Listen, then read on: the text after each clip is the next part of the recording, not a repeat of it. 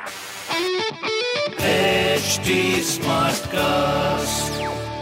आप सुन रहे हैं एच डी स्मार्ट कास्ट और ये है लाइव हिंदुस्तान प्रोडक्शन नमस्कार ये रही आज की सबसे बड़ी खबरें।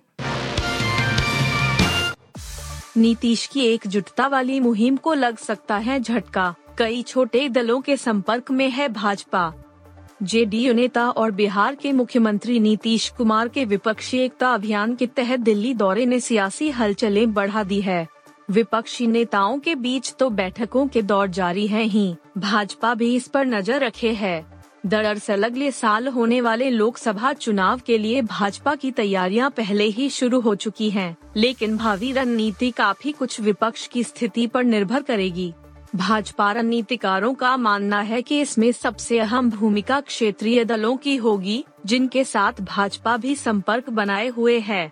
नीतीश कुमार की दिल्ली यात्रा से एक बात साफ़ तौर पर उभरी है कि भाजपा को चुनौती एकजुट होकर ही दी सकती है और इस पर सभी सहमत भी हैं, लेकिन नेतृत्व व राज्यवार तालमेल के पेट सबसे कठिन मुद्दा है।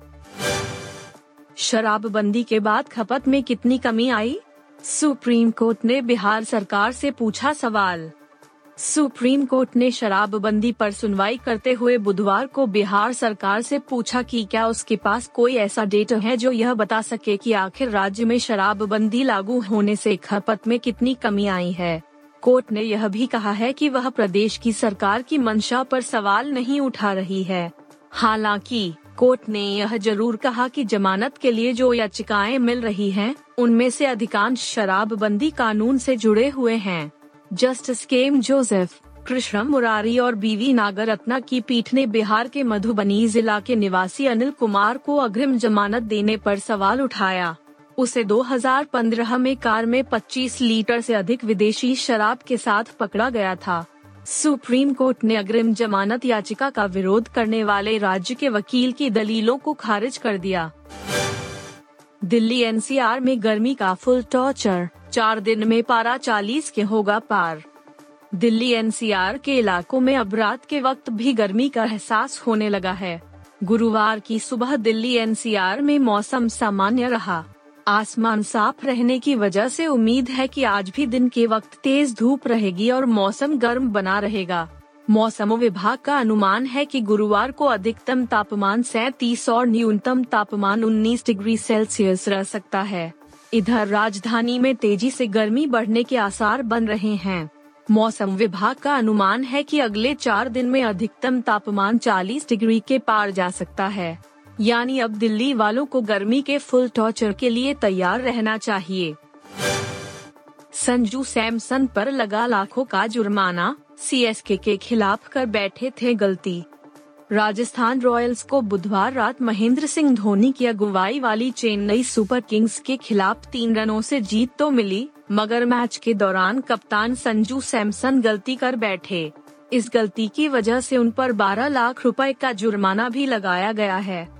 दरअसल सीएस के खिलाफ राजस्थान रॉयल्स की टीम तय समय में अपने कोटे के 20 ओवर पूरे नहीं कर पाई थी, जिस वजह से स्लो ओवर रेट के चलते कप्तान पर फाइन लगाया गया है।